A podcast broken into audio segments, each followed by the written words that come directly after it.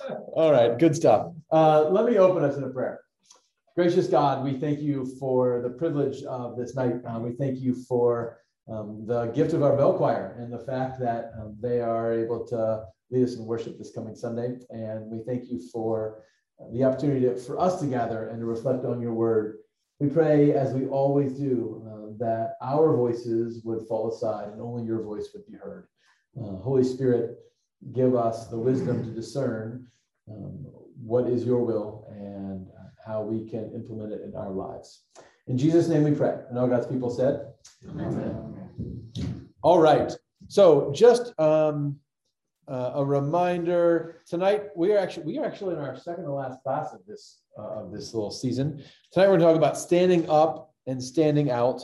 Um, at an unbelievable breakneck speed. I'm going to recap where we've been because we've been a lot of weeks. So we talked about this idea that um, we need a mental adjustment, that we no longer are a, a culture that's dominated by Christianity. Uh, and that's not necessarily a bad thing, that throughout the history of the Bible, almost every season is a time where the faithful people are, are described as a remnant, right? A minority, even in Israel, right? A minority. Oh, I wasn't done eating. And that they do awesome, um, life-changing, world-changing ministry as the remnant.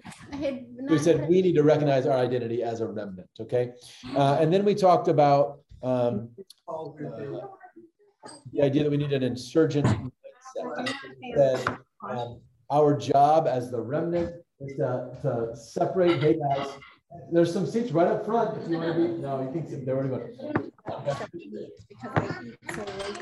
so we, we said, uh, as the remnant, our job is to distinguish the kingdom of heaven from the kingdom of earth, right? And uh, to teach our values uh, repeatedly, um, and sometimes in contrast to the world's values in the church and in the home. Uh, that we're the kingdom for the world, not to run from the world. And then we talked about our first job as the remnant is to convert the church. And we spent time talking about this idea that uh, as we've said many times, right? Being in the ocean doesn't make you a fish. Being in the church doesn't make you a Christian. Uh, that our job is to um, invite those persons that are already in the community of faith to life-saving faith in Jesus Christ, right? So, hey, Craig.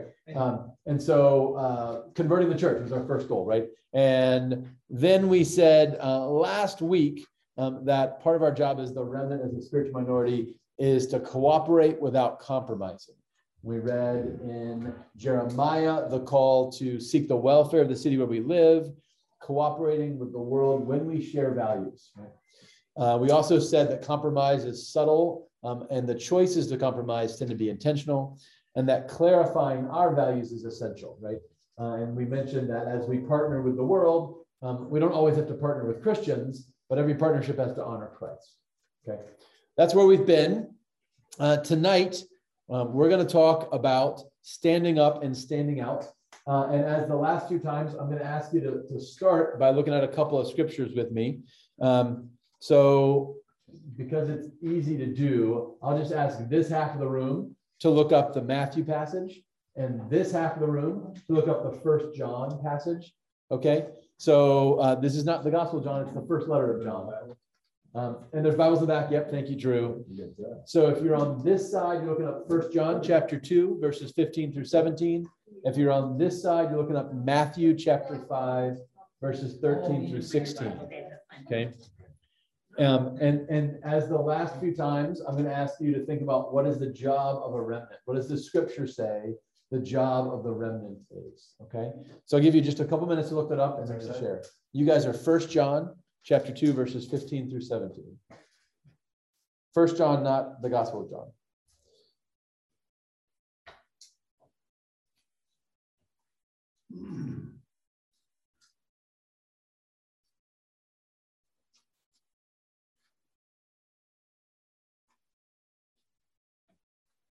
If you're online, you're welcome to do either one you want, by the way.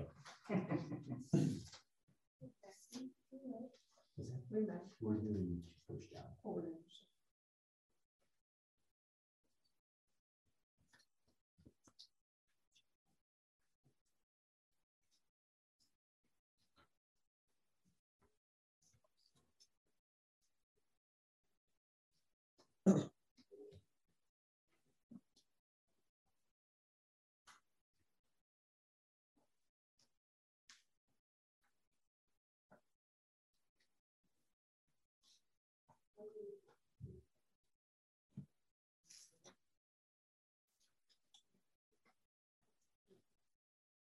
All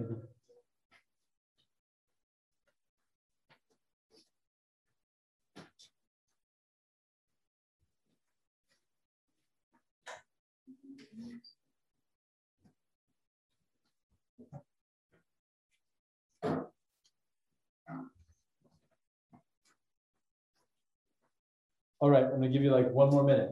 So, um, what does your scripture say about the job of the remnant?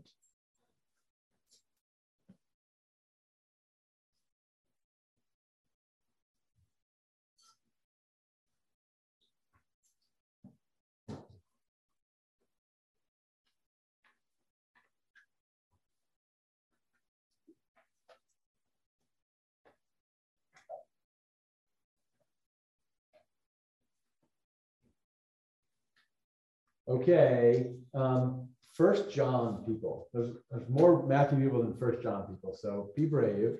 Somebody share um, one thing or one idea. What does your scripture suggest about the job of the people of God as a spiritual minority? What do we do? Or what do we not do?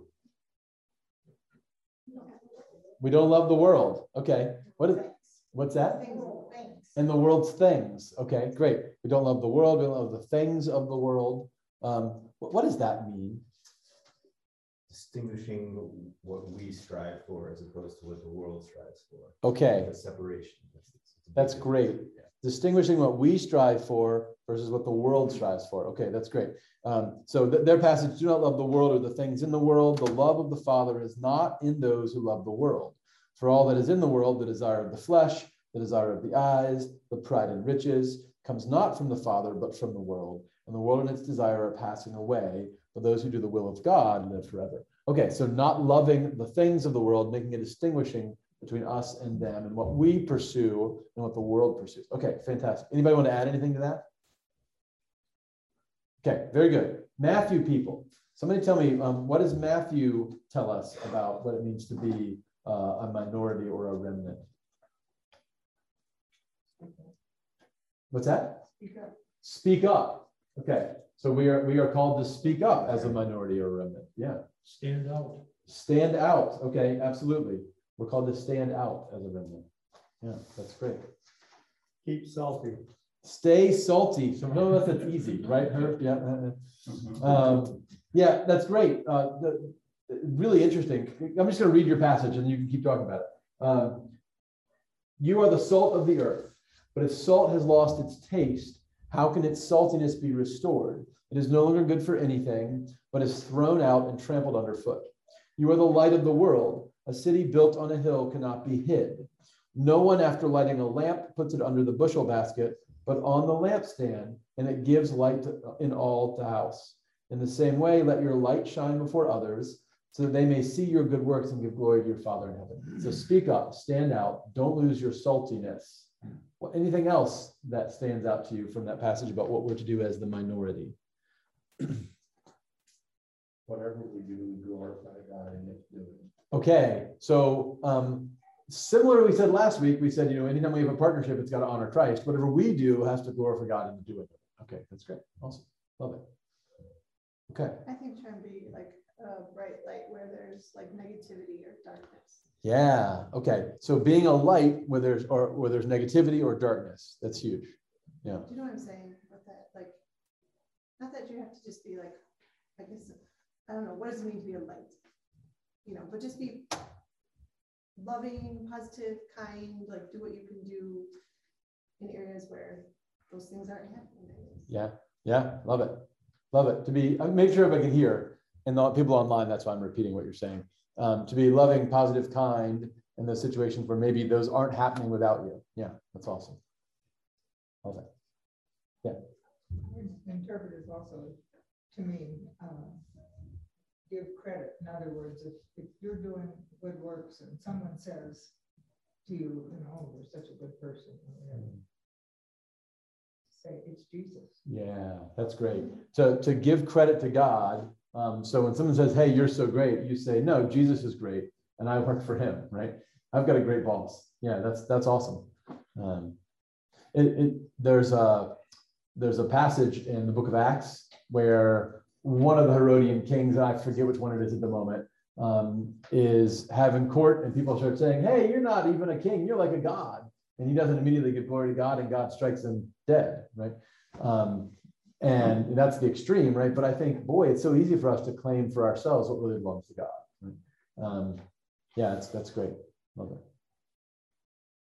Um, sorry, as an aside, um, my my one of my pastor friends used to describe the line that when you when you're leaving church and you're shaking the pastor's hand as the perjury line, um, because the, everyone comes by and says good sermon, pastor, good sermon. No one ever says average sermon. That was adequate, you know. Thanks for not falling off the stage. Um, and uh, one of the things, you know, everybody likes to hear that encouragement. One of the things that that I sort of learned, I think, from him was, you know, if there's anything good in that, it's God. So when you say good sermon, pastor, I'm going to say praise God, right? That it wasn't. Uh, it's nice of you to say that, but I hope you remember that like the good part was Jesus and the bad part was me, right? Um, so I think that's huge, giving credit where credit deserves. Yeah. Can I Uh, share a story? Yeah, please do. Can I share a Kyle story, Carrie? Too bad.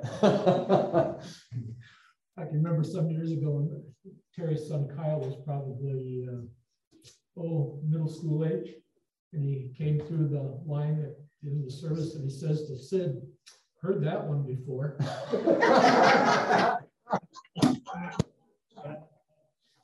That's hilarious. Yeah, that's great. Heard that one before. Words to the wise. Right, uh, now I'm nervous. Okay, good.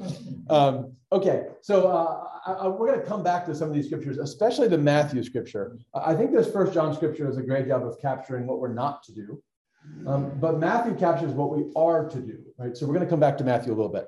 Um, uh, several of you mentioned that we're supposed to be different, right? We're supposed to stand out or speak up or not pursue what the world pursues, etc. I just want to, for a minute, talk about why that's valuable or not valuable. Um, so uh, I think there's a couple reasons why this is helpful. Oh, John Calvin, uh, who is sort of the theological father of the Presbyterian tradition, begins the very first line of his most famous book, which is called the Institutes of the Christian Discipleship, um, with the line, true and certain knowledge consists in two parts, knowledge of, ooh, I almost told you the answers, knowledge of blank and knowledge of blank. Um, anybody able to, you might know the answer from your class. That, um, anybody want to guess what those two blanks might be? Good and evil. Oh, good and evil. That's an excellent guess. Okay, excellent guess. Wendy? Scripture. Scripture, excellent guess. Okay, good. Haven't got it yet, but we're really good answers. Anybody else? Yourself and God. Oh, you win. Dawn, well done. Um, so uh, Calvin says true and certain knowledge is in two parts knowledge of God and knowledge of yourself. And he says, I don't know which one comes first, you need them both. Okay. That's really a helpful idea.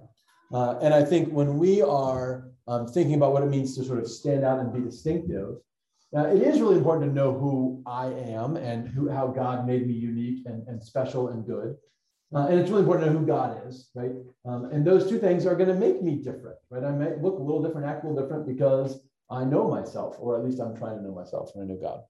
Um, uh, I do want to say there isn't intrinsic value in blending in or in standing out, right? So um, I think in our culture, sometimes we say, hey, it's just an absolute good to stand out, right? So, you know, you need to have crazy clothes or weird piercings or tattoos or whatever because it is better to stand out than to blend in. Right? Um, and I'm not opposed to green hair or whatever. I'm not opposed to any of those things. Um, but but sometimes I think the, the purpose of those is simply to say, hey, notice me, I'm different, I'm not like everybody else. Right? And I want to suggest there's no intrinsic value to that. There's also no intrinsic value to saying, hey, I fit in, right? Here's a place where I am just like everybody else. The value of fitting in or standing out um, comes from what you blend in with or what you stand out from, right? And that should be kind of intuitive. So if I'm blending in with people that are that are wonderful, gracious, you know, loving people, then I, I'm happy to blend in and be like them. And if I'm standing out from people that you know don't know God and, and aren't for pursuing God, then I'm happy to stand out from them. Right? So um, our goal isn't just to, to stand up and stand out because it's good to be noticed, right? Um, it's why we do what we do that matters. Okay.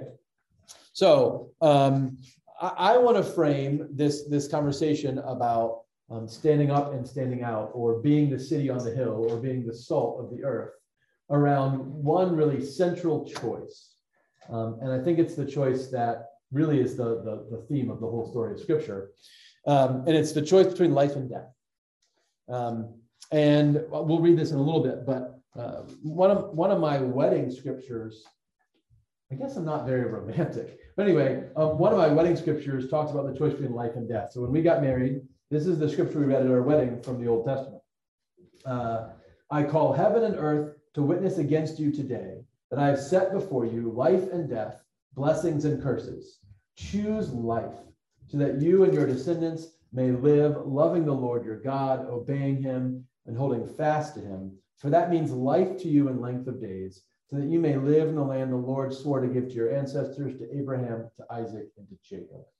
Um, I, I, I love this idea that choosing to follow God means life. Okay.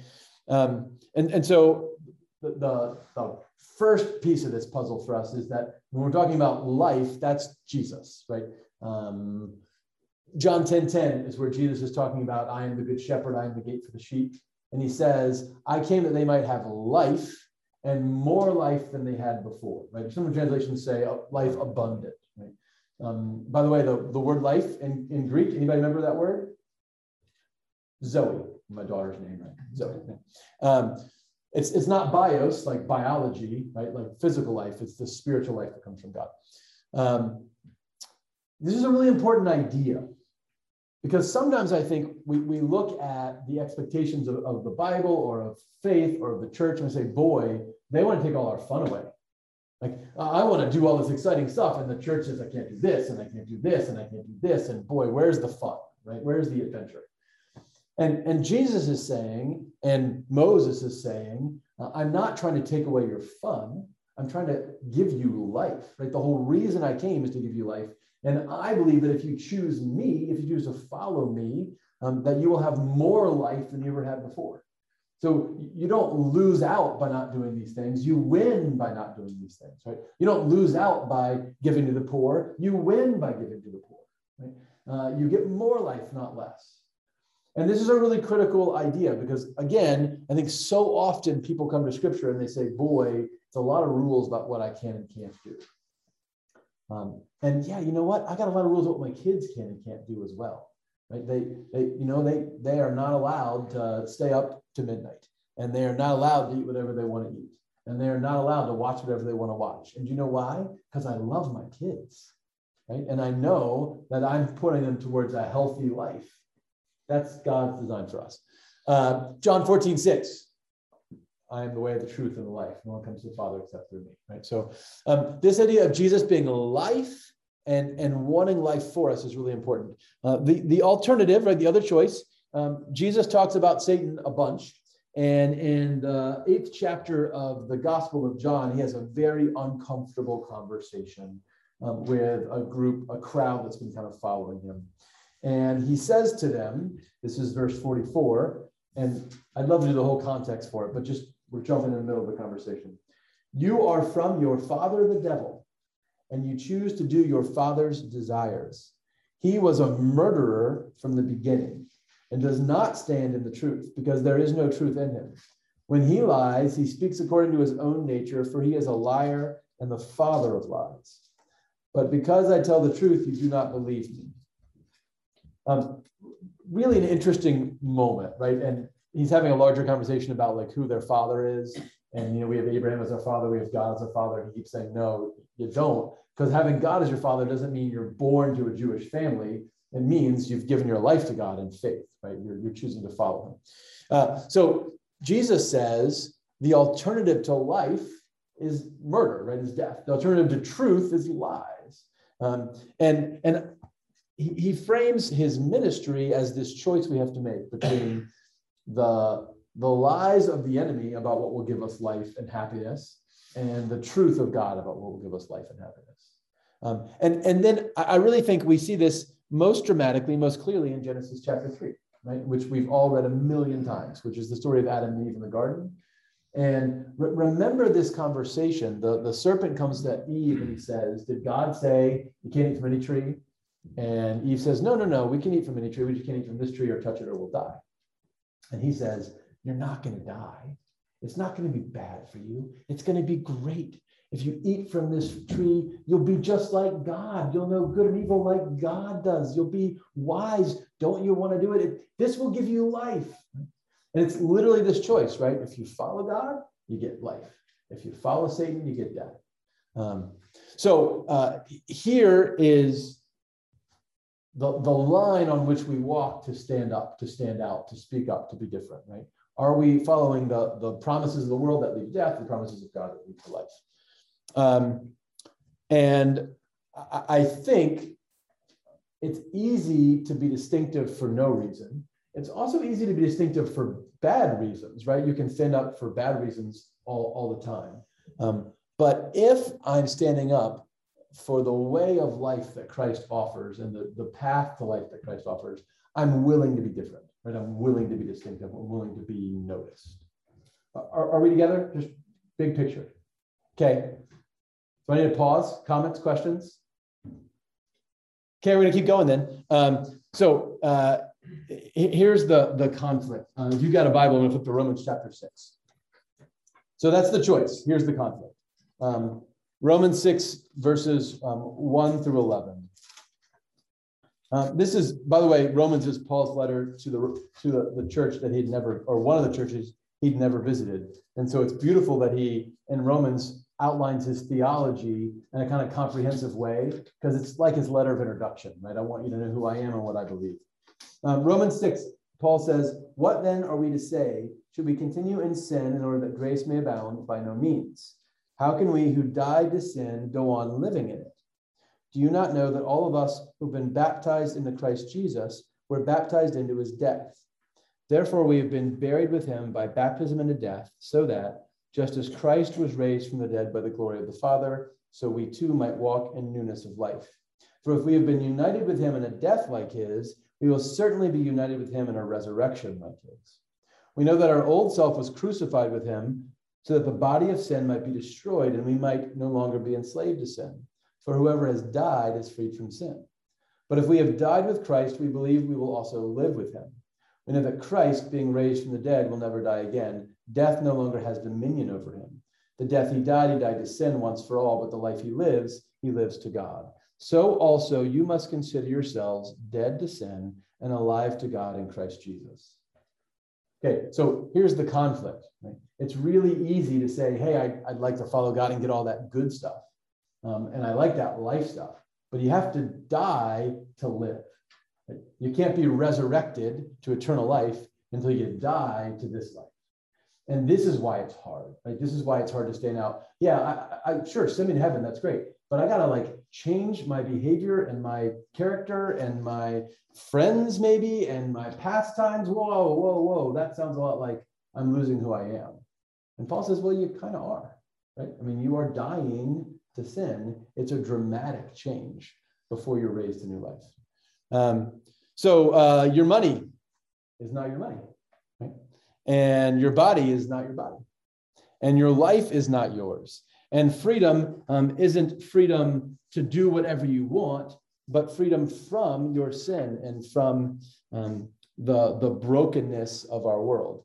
Um, so this, I think, is, is the hard part of the Christian faith, right? Is to say, hey, I like the idea of all the blessings, but to stand out and be different from everybody else and, and to be uncomfortable about being the spiritual remnant um, boy, I'm not sure I want to do that. I, I like the other stuff. Can't I have both and? I'd like to have the world and have Jesus, right?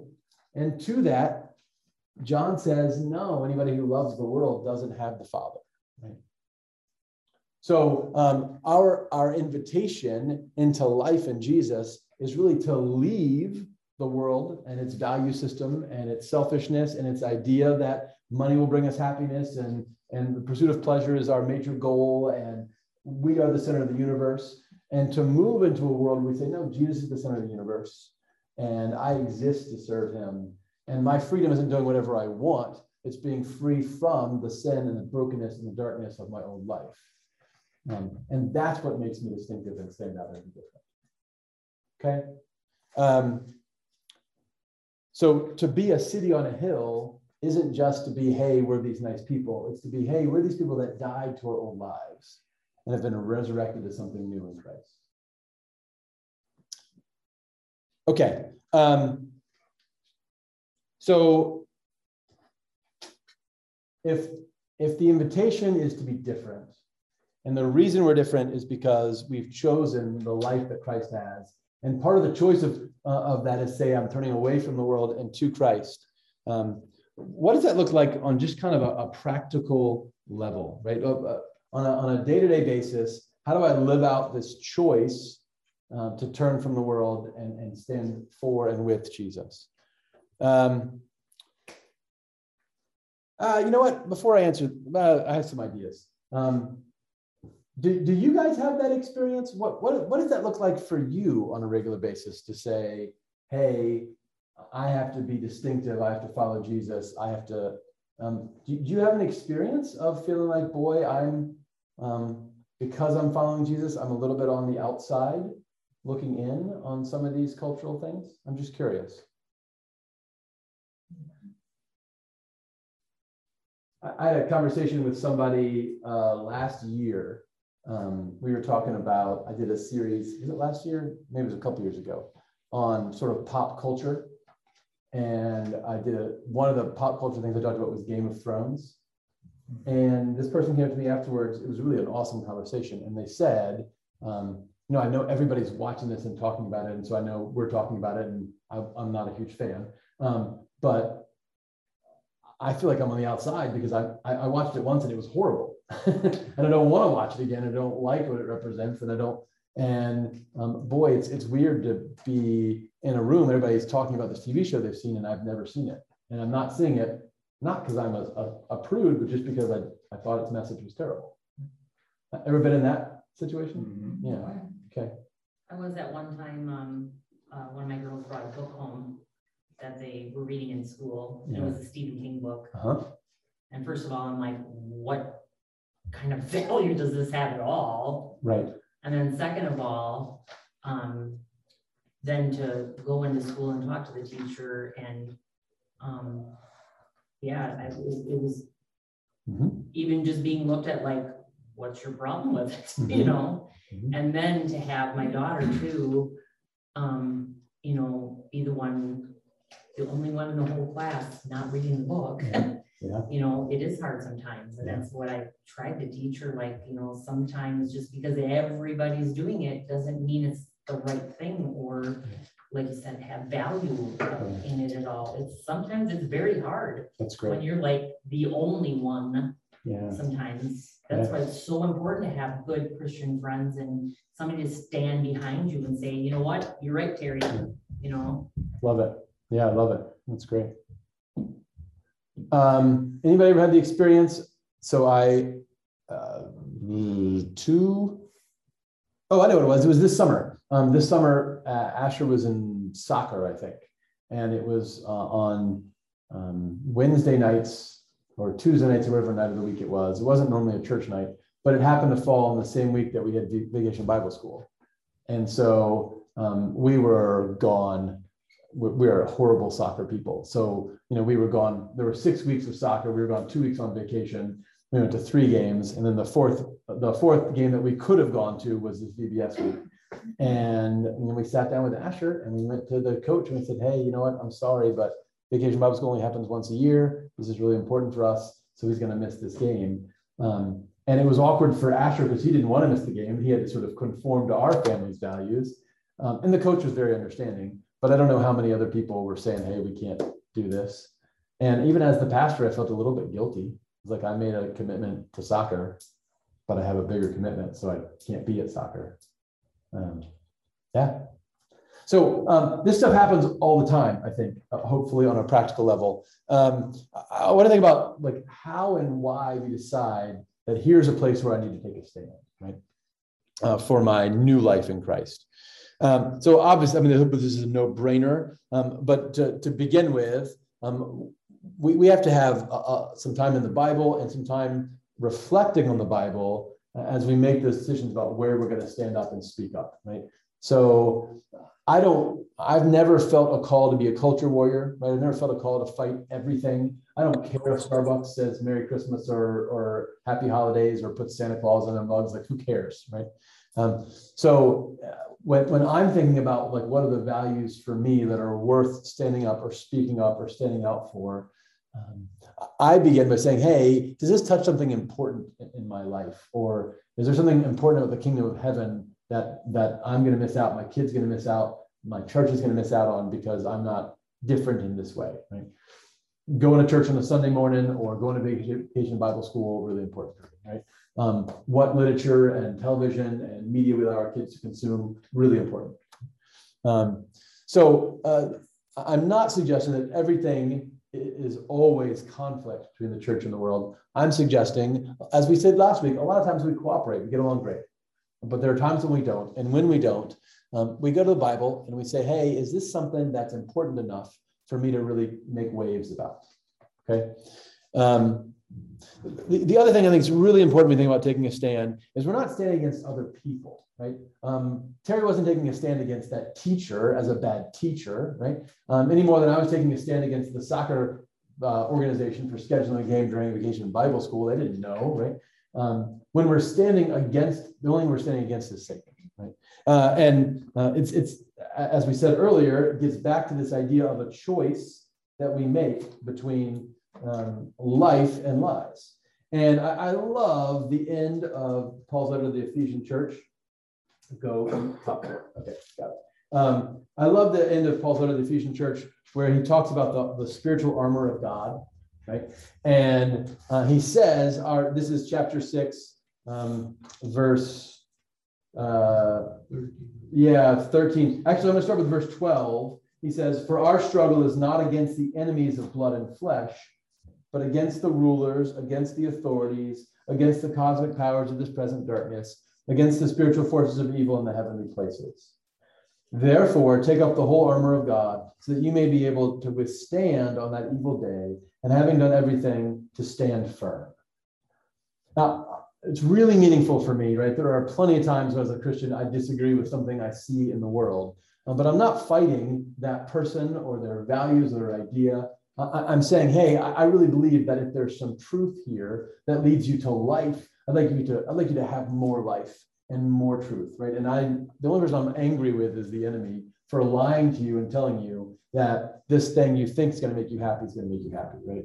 The enemy has told you that, um, you know, the the more sexual partners you have, the happier you'll be. And I'm going to tell you that is not the case, right? And it will make you miserable it will make you broken. And I want to give you some some life. I'm not angry with you. I'm angry with the liar who told you to lie. Right?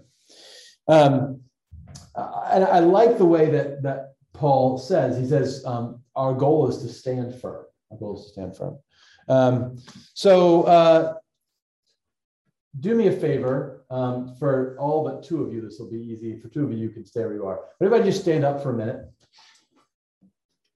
Okay, and ignore Lois and Kent because they well, okay, Kent's standing up. Um, ignore Lois because she's not her fault. She's she's she's injured. Um, so other than Lois, um, who stands out right now?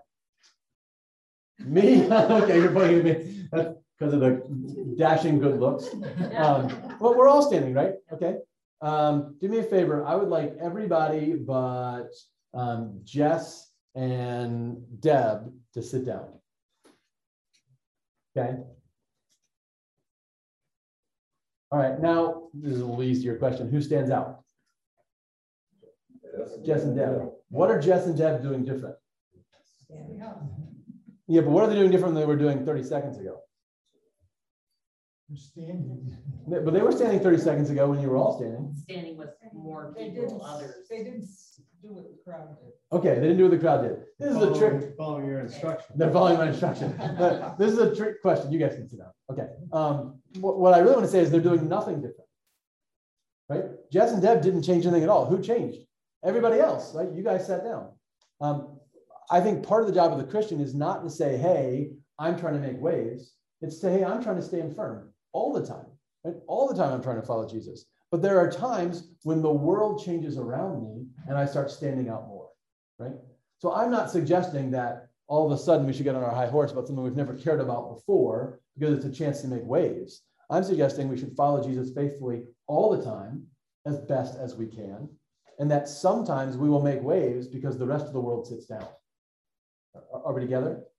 Um, so that that consistency of our character and that consistency of our, our faithfulness to Jesus um, means it's not a show when I stand out, right? It's not like um, you guys remember. Everybody remembers Tim Tebow, right? I, I, a lot of people like Tim Tebow. I like Tim Tebow. wasn't a great football player, but a nice person, right? Um, and uh, the, the the concern with Tebow other than the fact that he didn't have a very good throwing motion, he couldn't make it in the NFL. The concern with Tebow was, you know, is it a show, right? He always talks about God and he always kneels and he always points to heaven and he always does all these things. And is he just making a show or is it real, right? And I don't know Tebow. I think it's real. Um, but the only way you could know is you have to see him when he's not on camera, right? You have to see Tebow on the rest of his life and say, hey, does he always give God the glory and the credit for when he's successful, or does he just do it when the camera's wrong? Right? And if it's not a show and it's his real character, that's exactly the way I, I want to stand out, right? I want to stand out because I'm, I'm consistently following Jesus. And sometimes it's more noticeable than others. Okay. Um, okay. Um, I'm doing great.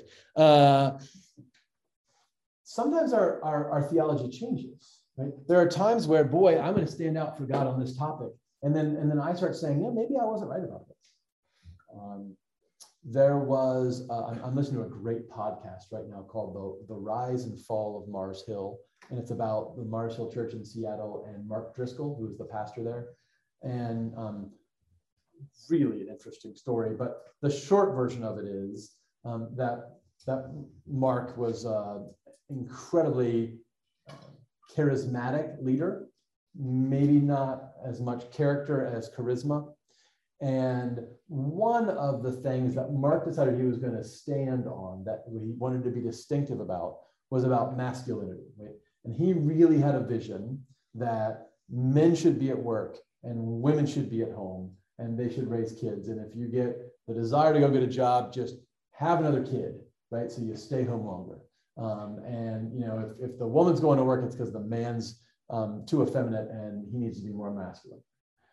And and it's a fascinating podcast because bizarrely people came to his church, right? Lots of people until it exploded. Um, but but he had a, a, a distinctive characteristic he wanted to stand on that was normative 100 years ago, right? Uh, 150 years ago. But the church changed. And, and I think for the better. And as we read scripture, and we said, boy, you know what? The Bible doesn't actually say that women have to be in the home all the time and that their value comes only from having kids. And it doesn't actually say that women can't be leaders in the church and leaders in the community. And, and so we grew, when we got better, we got more biblical about um, how we saw women in the world, right? And that's a really good thing. And when you go backwards on that, the world notices and it looks awkward, right? Doesn't mean the world's always right. It doesn't mean that just because the world says it, we should evolve into it. That's not at all my point. Uh, but I am recognizing that, hey, you know what? There were a lot of people who pointed to Bible passages and said that slavery was good in America for a very long time, right? And nobody that I'm aware of thinks slavery is good in America today. And nobody thinks the Bible is wrong. We just think we read it wrong, right? So um, sometimes our theology evolves. That's okay. Our goal isn't to be right, but to get it right. Right? Our, our goal is to say, hey, you know what? Jim Gates has all the answers. The goal is to say, hey, Jesus has all the answers. Jim Gates is following Jesus, and I'm trying to make sure I get it right, but I'm extremely fallible, right? It's just him who's not. And if I get him wrong, I apologize and I'll try to get right, get it right as fast as I can. Right. Sometimes we stand out in bad ways. That's okay. We just get back on our horse, right? Um, and I, I said last week the, the watchword of sort of the Presbyterian tradition, right, which is um, that we are the church reformed and always being reformed by the word of God. So, yeah, we had this Reformation and we were messed up and we fixed a lot of things, but we're not perfect. We are always being fixed the more we spend time in the word of God. Okay. Um, okay. Are we are we of an accord? Are there comments or questions before I keep going? Yeah, Bob and Wendy. Where's the line? Between being reformed by the word, always being reformed. And when does it stop being reformed by the word of God and being reformed by the world or society or Yeah. common practice? Yeah, no, that's great. The, the question is, you know, when, um, where's the line between being reformed by the word of God and just constantly changing for no reason? Right? I How do mean, you, yeah, yeah. how do you know? how do you know? Um, so I, I, I think the, the critical question for the church is always, um, if, if we, if we make a change, whatever that change might be, um, is this coming out of our study and pursuit of scripture? Or is this coming out of the world pressuring us to be different? Um, so, uh, you know, I, I think about Hebrews chapter four, right, where it says the word of God is living and active, sharper than a double-edged sword. It penetrates, dividing, dividing soul and spirit, joint and marrow, judges the thoughts and attitudes of the heart. Uh, and, and that idea that, yeah, um, if I'm in the word um, and I'm not constantly changing, uh, I'm not uh, evolving closer to Jesus, then I'm not doing the word right. I mean, the, the point of the Bible is not that I come away memorizing a lot of pithy statements, um, but that it changes my heart and it makes me look more like Jesus. So I should always be being changed by that. Um, but if I if the change comes from my time in the Bible, it's probably a pretty good indication I'm going the right way. If the change comes because everybody around me is doing this new thing, well, that doesn't necessarily mean it's a good thing. Um, that, that's a really short answer for a really important question, but that's a start. Wendy and then Terry. Um, I was just gonna comment that the idea of reformed and, and always being reformed is one of the things that comes up um, in our confirmation curriculum, and it has for years. And Awesome. that isn't something that I learned about, even though I grew up as a Presbyterian. I didn't know that, Yeah. that all those confessions, I mean, I knew there was a book of confessions, but I didn't know what all of them were all about. And um, I just think that's such a cool thing that during um, the during the Nazi regime and during apartheid and the American Civil Rights Movement, Yeah. that um, and many other times in over many many years that the church stood up and said, "This is not what Yeah. we should be doing." Yeah. Um, and put it all down and put it in writing. Yeah. Um, that's just a really cool thing. That is cool. Um, very short summary for people online. Um, when you mentioned uh, studying this idea with the confirmation class and um, the recognition that there have been really impressive moments in the church's history where we've stood up and said, hey, we don't do this, right? The, the word of God tells us we don't do this. One of my favorite, the um, I think it's the Theological Declaration of Barmen, um, where the, the confessing church movement, who I talked about Dietrich Bonhoeffer on Sunday, the confessing church movement in, in Germany um, wrote this beautiful statement about why they weren't going to accept Hitler as the head of the church, and because Jesus was the head of the church, and it's so biblical. I mean, it, it is it's a political document, right? They're saying we're not accepting Hitler as our leader, but it's so biblical. I mean, all the rationale and motivation comes straight out of Scripture, and um, so it it is the church saying we are changing who we are, or or maybe being more clear about who we are because of the Word of God, um, and therefore we're going to be different. Yeah, that's great. Terry. And my thoughts on all this is um about like the change happens within us and it's not, it's not um in essence saying what's wrong with you and what's wrong with this and what's wrong with that. It's, it starts within us to do um what God is showing us to do, not just pointing out everybody else's faults Yeah. or every, whatever, what the world is all doing wrong. Um, but what we can do to make the world better. That's great. Yeah, that's great. There were, I, really like that. I mean, the, this isn't about pointing fingers. It's about pointing people to Jesus, right? It's about, it's not about saying we hate your darkness. It's about saying, hey, share some of our light. And yeah, that's really, really important. That's great. Okay. Um, we're gonna keep going. So um, where, where, where are we? Yeah, okay, that's good. Um, so I, just I just picked a few things, right, that I thought were places where we as the church in this season um, might be called to take a stand, right? And some of them um, I think are easier. Some of them are more complicated. So um, I don't think this is a new idea. I hope, right, that Jesus is the only way to salvation. Um, but it's certainly a controversial one.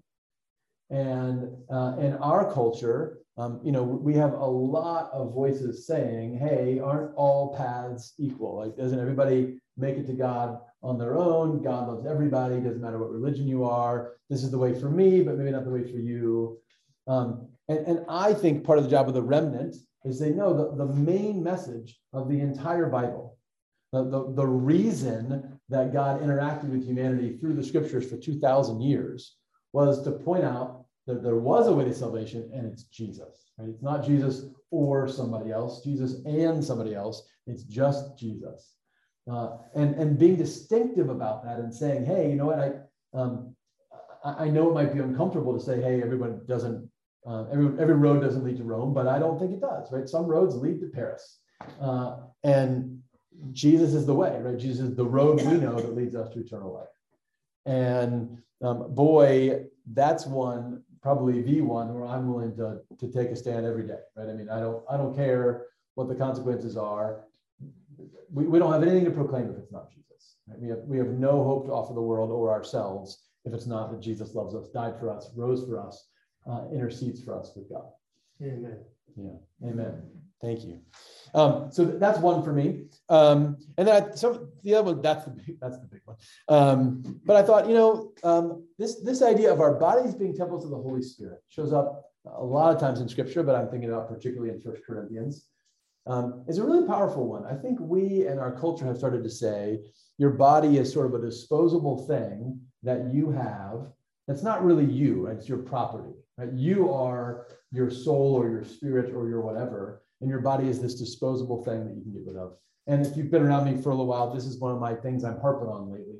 Um, but I, I really don't think that's the case. I think your body is part of you, and God made you good. And so, um, in this particular passage, talks about our bodies being temples of the Holy Spirit, talks about prostitution and says you shouldn't give your bodies to prostitutes because you're a temple of the Holy Spirit. But I think the same argument is true for, um, you know, you shouldn't put a lot of poison in your body, right? Drinking a whole bunch of alcohol, putting a whole bunch of drugs in your body. It's a temple of the Holy Spirit. Your body matters. What you do with your body matters, right? Um, you know, sleeping around matters because your body's a temple of the Holy Spirit. Um, and this idea that um, I am flesh and spirit together, like that's God's good design for me that at the end time I'll be resurrected like Jesus was, flesh and spirit, right? Not just a soul floating around, but a body too. Um, means, boy, that's going to affect a lot about how I think and operate in this world. And there's going to be places where the world says, hey, do whatever you want with your body. And we're going to say, no, your body is beautiful and special and good. And let's care for it and let's love it and let's not put that poison in it or, or whatever. Um, okay, submission is a virtue. Um, I just think our world doesn't think that, and the Bible does, right? I don't think there's any place I've ever been. Uh, let's let's let's not exaggerate.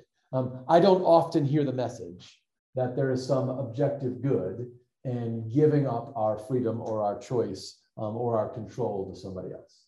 Um, but the central message of the Christian faith is we submit to Jesus. And then the Bible says again and again, there is value in submitting to each other. Right? Um, and so this idea that um, humility and making myself less for another is an objective good, is one that makes us stand out from our culture, I think, in a whole bunch of ways. Um, caring for the vulnerable is a moral imperative. I think our culture agrees with this, but we can't agree on who the vulnerable are, right? Some people want to say the vulnerable people are only people after they're born, but not before they're born. Some people want to say vulnerable people are only people that are legal immigrants, but not illegal immigrants. we, want, we can't agree on who the vulnerable are. And I just want to say, hey, all the vulnerable, whoever they are, um, we have to care for them, right? And and um, boy, if we do that, we're going to come in conflict with somebody. Somebody's not going to agree with us, right? Don't care, care for them, right? Whoever the vulnerable are. Um, value comes in relationships, not in possessions. Boy, I think that's clear, but it's not what our world teaches. Um, and I think Sabbath is an unbelievably important value that we are losing in the church and certainly outside the church. And, and I think it's a value not just for Christians, right? I think this idea that we are designed for a rhythm and a rest is really important. Um, and to have regular, healthy lives means we need a rhythm and a rest. And by the way, I know a lot of Christians, and sometimes I fall into this category myself, who make time for church, but not for rest, right? Um, who go, go, go, go, go, because we are convinced, and now I'm okay, completely th throwing myself under the bus here, but we are convinced that the world can't make it without us. And the idea of Sabbath is not just worship, it is absolutely worship, but not just worship. It's also an act of trust in God that the world can keep spinning without Jim Gates at the, at the tiller, right? And um, boy, if you are a farmer and you don't check on your crops and your fields or your animals for a day, that is an act of faith, right?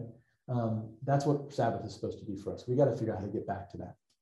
Okay, um, there's a million, right? I just threw out a few ideas to say, hey, these might be places where where our willingness to follow Jesus makes us stand out and be different. Um, uh, okay, I, I want to pause for questions, but I also want to get through this. So I'm going to push and then do questions at the end. Is that okay? Any burning questions? Okay, we're to keep going. Um, uh, oh, stop. I wanted to give the whole slide. There we go. Um, I'm coming back to Matthew chapter 5, right? And the language of um, the city on the hill, because I think this is really helpful. Actually, even before the city on the hill, the, the language of um, being, being salt. And just as a reminder, Jesus says, You're the salt of the earth, but if salt has lost its taste, how can saltiness be restored? It is no longer good for anything, but it is thrown out and trampled underfoot. You are the light of the world. A city built on a hill cannot be hid. No one, after lighting a lamp, puts it under the bushel basket hide it under the basket. No, I'm going to let it shine. Um, and gives light to the whole house. Okay. Um, we are told by Jesus repeatedly, right, that part of our job is to share the truth, right? To share the light, to share the saltiness, to share the, the life that we know from him. And so whether it's uh, Matthew 28 with the Great Commission or Matthew 5 right here where Jesus says, don't hide under a bushel, part of our job is to be noticed again, as we've already talked about, like we get noticed by being consistently faithful, not by trying to get on. I'm not trying to be an Instagram star, right? I'm just going to be my normal self. Um, but it's supposed to be noticed. Um, and we're supposed to take what we've been given and use it for others. Well, this is what we'll talk about on Sunday, but you know the parable of the talents, where one guy gets five talents and he makes five more, and one guy gets two talents and makes two more. One guy gets one talent and he buries it. And he gives it back to the, the king, and the king is unbelievably angry with him right? Because I didn't give it to you to bury. I didn't give it for you to hoard. I gave it so that you would use it to give it away. Right? So if we have the life of Christ, if we have the blessings of Christ, if we know um, what it means to be distinctive and different, um, then we ought to be sharing that. Right? Again, not in a culture wars, I'm kind of defeat you, kind of sharing it, right? But in a boy, let me tell you about the great greatest news I ever heard. Okay? Um, I said Jesus is our example. Uh, what I mean by that is um, Jesus is very difficult to put in a box right? It's very difficult to, to um, say, oh, Jesus, it, it, really interesting. So in, in, the time of Jesus, right, there are two big political parties, the Sadducees and the Pharisees. And he doesn't fit into either one super well. He's more of a Pharisee than a Sadducee, but he doesn't fit into either one. Um, and there are pieces of both that he likes. And it just makes me think, boy, if Jesus was walking around today, he wouldn't be a Democrat and he wouldn't be a Republican, right? Jesus doesn't fit into boxes like that. Um, he wouldn't be a Methodist and he wouldn't be a Presbyterian, right? It just doesn't, that's not how he works. Uh, in fact, the only time they ever put him in a box, it was actually a, a, stone box and he only stayed there for three days, right? And he got back up again. He just doesn't do boxes. Um, so I think part of this for us is that we have to say, hey, um, I'm not looking for uh, a, a, worldly philosophy that I can buy into hook, line, and sinker that mostly lines up with the Bible. I, am following a different philosophy that is entirely the Bible, which will not line up with any other worldly philosophy perfectly, right? It may sometimes fit. And in those times, we can go with that worldly, right? Hey, you know what? At this moment, this group of people really cares about the poor and I care about the poor, we can partner together. Um, but when I begin to replace um, the, the central message of Jesus with, well, okay, we have so much in common I'm just going to kind of stand in this box, I, I get in a lot of trouble. Right? So I, I, think Jesus is our example in this. When we speak up, when we try to be different, Um, we don't do it for any reason except that we're part of this kingdom of heaven and it's different from everybody else, right? It doesn't fit anybody else's box. Um, okay, and then uh, I think this is my yeah the last thing. Um, how do we stand and speak? So I, I I really love Colossians chapter four, and um, this is where Paul talks about speaking um, gracious words seasoned with salt. And I'll just read it to you because it's great, and I'm not going to quote it perfectly. Um, go eat popcorn. That's how I remember Galatians, Ephesians, Philippians, Colossians. Okay. Um, so uh, Paul says, conduct yourselves wisely toward outsiders, making the most of the time. Let your speech always be gracious, seasoned with salt, so that you may know how you ought to answer everyone. I really love that. Conduct yourselves wisely toward outsiders, making the most of the time. Let your speech always be gracious, seasoned with salt, so that you may know how you ought to answer everyone. Um, so I just want to ask some questions when I'm thinking about, hey, is this a place where I need to stand up and speak out for Jesus? Um, is it what's effective? We've all seen the guy on the street corner with the with the placard and the microphone yelling at the cars as they go by. Not effective, right? He might be saying truth. I don't know that it's changing any lives. Right? In fact, it might be a negative a negative change. Right? Um, so what's effective? What's compassionate? Um, there's a there's a lot of truth that I can tell you, but boy, I need to hear a little bit of your story, and I need to actually care about you before I start dumping truth on you, right? So what's compassionate, um, and, and, what's situational and timely? We've had a number of conversations um, here before in the church, but you know, my goal isn't to get people to stop being alcoholics. My, my goal is to get people to love Jesus, right? So um, you don't have to stop being an alcoholic to come to our church. I, I would like every alcoholic in the world to come to our church and hear about Jesus, right? Um, so, what's important for you right now might not be, hey, I have this big problem and I'm going to fix your problem, right? It might be, uh, you know, hey, this other little thing I've been working on for a long time is really holding me back from following Jesus. Great. Like, let's figure out what matters for you right now. Uh, I'm not going to blast you with a shotgun of truth. I'm going to say, hey, what's happening in your life, right? And where's Jesus working? Where can we help? Um, what's redemptive? Right. So when I'm trying to speak up and stand up for Jesus, my goal is that you find your way there too. So um, whatever I'm doing needs to be redemptive in your life. And it needs to be saying, hey, um, let's talk about how Jesus is drawing you to himself and let's talk about his love and his grace. Um, let's not get into, hey, you scumbag, I can't believe you did that, right? Um, let's say, hey, you know what? Guess what? We're all sinners. And, and let me point you to the source of forgiveness for sinners. It's my source and it's your source. Um, every time we do CCPC 101, I talk about sin, and um, I always say the same thing, right? That we have the same disease with different symptoms, right? So um, the disease is selfishness, and the symptoms are various, right? It might be alcoholism, or it might be gossiping, it might be murder, or it might be um, lying, right? But they're all the same disease. Uh, and sometimes we get obsessed about symptoms, right? I really want to fix this character flaw on this person. That's not our goal, right? Our goal is to cure diseases. Um, so I, I, had COVID three weeks ago, four weeks ago, I lose track.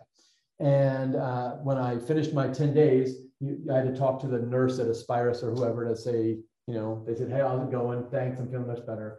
Um, they said, sir, you need to know you could have symptoms for up to two months. And for at least 90 days, you will test positive for COVID if you get a COVID test. So don't bother. If you get a cold, don't bother to get tested because you're going to come back positive whether you got COVID again or not. Um, really interesting. And I thought, boy, um, sometimes victory over disease can come while symptoms remain. Right? I can I can beat the disease and still have some of the symptoms. So um, when I'm thinking about our job of sort of being distinctive for Jesus, um, let's stay focused on the disease, and the symptoms will come when they come. Are, are we together? Does that kind of make sense?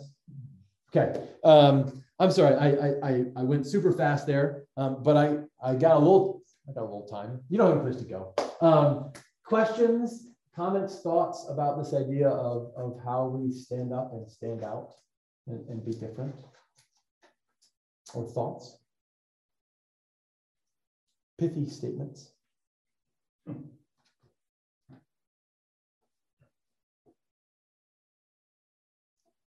quiet makes me think that you're all mulling this over very carefully. That's great. Um, okay, I got something. great. Come on, Drew. Be brave. Love it. Uh, so is it safe to say that when Jesus speaks of days to come, when we read Revelation, that, I mean, this conflict has always been here, Yes. obviously. Yes. Can we, can, I mean, uh, can we expect that this pressure cooker will be amped up? Yes. This Conflict, Yes. and Absolutely. what does that look like? I mean, that's a conversation we always have we talk about Revelation. But it's great. It, it, you know, it's Yeah. an interesting conversation because it's been, this has existed since the beginning of time, Yes. art, uh, you know, since Genesis, Yes.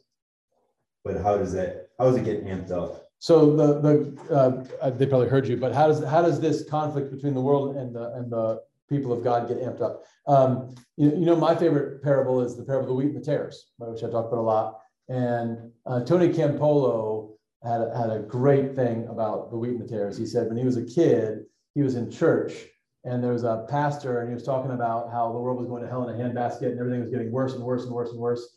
And as he talked about all these bad things, his mom, um, I'm sorry, the, woman in front of his mom was saying, Oh, hallelujah, praise Jesus. Oh, thank you, Jesus, praise God. And he leaned over to his mom. He said, Mom, what is that woman so happy about? Like the pastor's over these horrible things happening in the world, and she is so happy. And his mom said, Well, she thinks that, you know, the world will get worse and worse and worse and worse, and Jesus will come back. And then that'll be great, right? And, and the Jews will come back. And he said, That is like the worst good news I've ever heard, right? um, so he said, no, that's not the message of scripture. The message of scripture is the parable of the wheat and tares. Jesus says a farmer goes out to sow seed in, in his field. He goes, sows good seed in his field. And when he does that at night, an enemy comes and the enemy sows weeds or tares amongst the wheat. And the next morning, the servants come and they say, Oh, master, uh, in the night, an enemy came. They sowed weeds amongst the wheat. What should we do? Should we pull them up? And the answer is no, if you pull them up now, you'll damage the wheat. Let both grow up in the harvest. And at the harvest time, we'll, we'll harvest the wheat first and put it in the barn, and the tares can be burned. And, and the point of the parable is um, all the time, yes, evil is growing in our world, right? Um, the, the capacity for evil increases, right? It's just obvious, right? We didn't have nuclear bombs. Now we have nuclear bombs. We can do more damage, right? You know, horrible wars before gas chambers and mustard gas and machine guns killed less people than horrible wars do now, right? Um, so yeah, the world, the world is getting worse. At the same time, the kingdom of God is getting stronger, right? The wheat is growing. So it's not like, boy, everything's getting horrible than when Jesus. No, things are actually getting better every day. Like every single day, the kingdom of God gets stronger. And every single day, more people hear about Jesus. Every single day, people reveal the love of God in new and powerful and eternally significant ways. Uh, and so, um, yeah, they're going to both keep growing. But it's not like, oh man, I just wish that things would get really bad so Jesus could come back. No, like I'm involved in making things better. While while the other side, Satan's side, the people that have been tricked by the lies, are involved in making things worse. Um, but I have an advantage over them because I have the truth and I can get them on my team. That's my goal, right? I want to get all those people on my team. Um, so yeah, it's going to keep growing. It's going to keep growing, but it's not all bad that it's growing. Yeah, that's good. All right. Anybody else? Brave souls. Okay, um, this is great. So did two administrative things while I've got you here. All right, the first one is um, we have one more week of this class, um, which I'm really excited about. And then sadly, it's over. So uh, next week, we're going to talk about um, success. Def- do I have a slide about this? Yeah, there we go. Next week, we're talking about success defined. So all this conversation about being a remnant, like what's our goal? Right? What does success look like? Which we just, you, that was a nice segue into that for next You're week. welcome. Thank you very much. I did not plant that. Um, so that's where we're going next week. What is our goal in this in this experience of being the spiritual remnant? Um, but then after we're done with that, the following week um, we're going to do something different. So we have this year decided to do life year round. Um, so our kids have class year round. Middle school and youth group kids always met year round. Um, but I can't do this year round because I'll just die. Um, I love it, but I need a little break. So, and I also think, as wonderful as this is, um, it's not the only or even maybe the best learning environment. So I'm going to ask that the next six weeks, which will be um, October 27th to December 1st, um, we're going to do a, a, anybody who's brave enough to be here. We're going to do a small group experience where I'm going to do um, like if you were here six years ago, I taught this class, um, but I'm going to do about 15, 10 to 15 minutes of teaching um, on the um, on one of these acronym pieces of the gospel. Um, this is a class that's just designed to take you through the core message of the Christian faith so that you can re-articulate it to somebody else. Um, and then the other 45 minutes of our time together will be small group conversation. Okay, so I'll put you in groups and um, we'll give you space to meet. And all you're doing is talking about what we just discussed, right? I'll have discussion questions for you. Um, it'll, it'll, be smooth.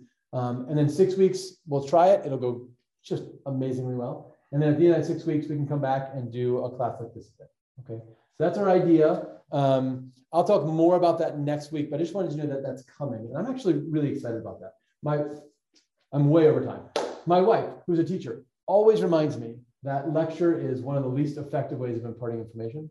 And then she says, well, you can ask questions, people can comment, you know, people read the Bible themselves. We do some of those things, right? Um, but I think we learn really effectively through conversation, right? And so um, I'm excited about doing this for a few weeks and letting you, I hope, learn in a different way through each other. Okay, so that's the plan.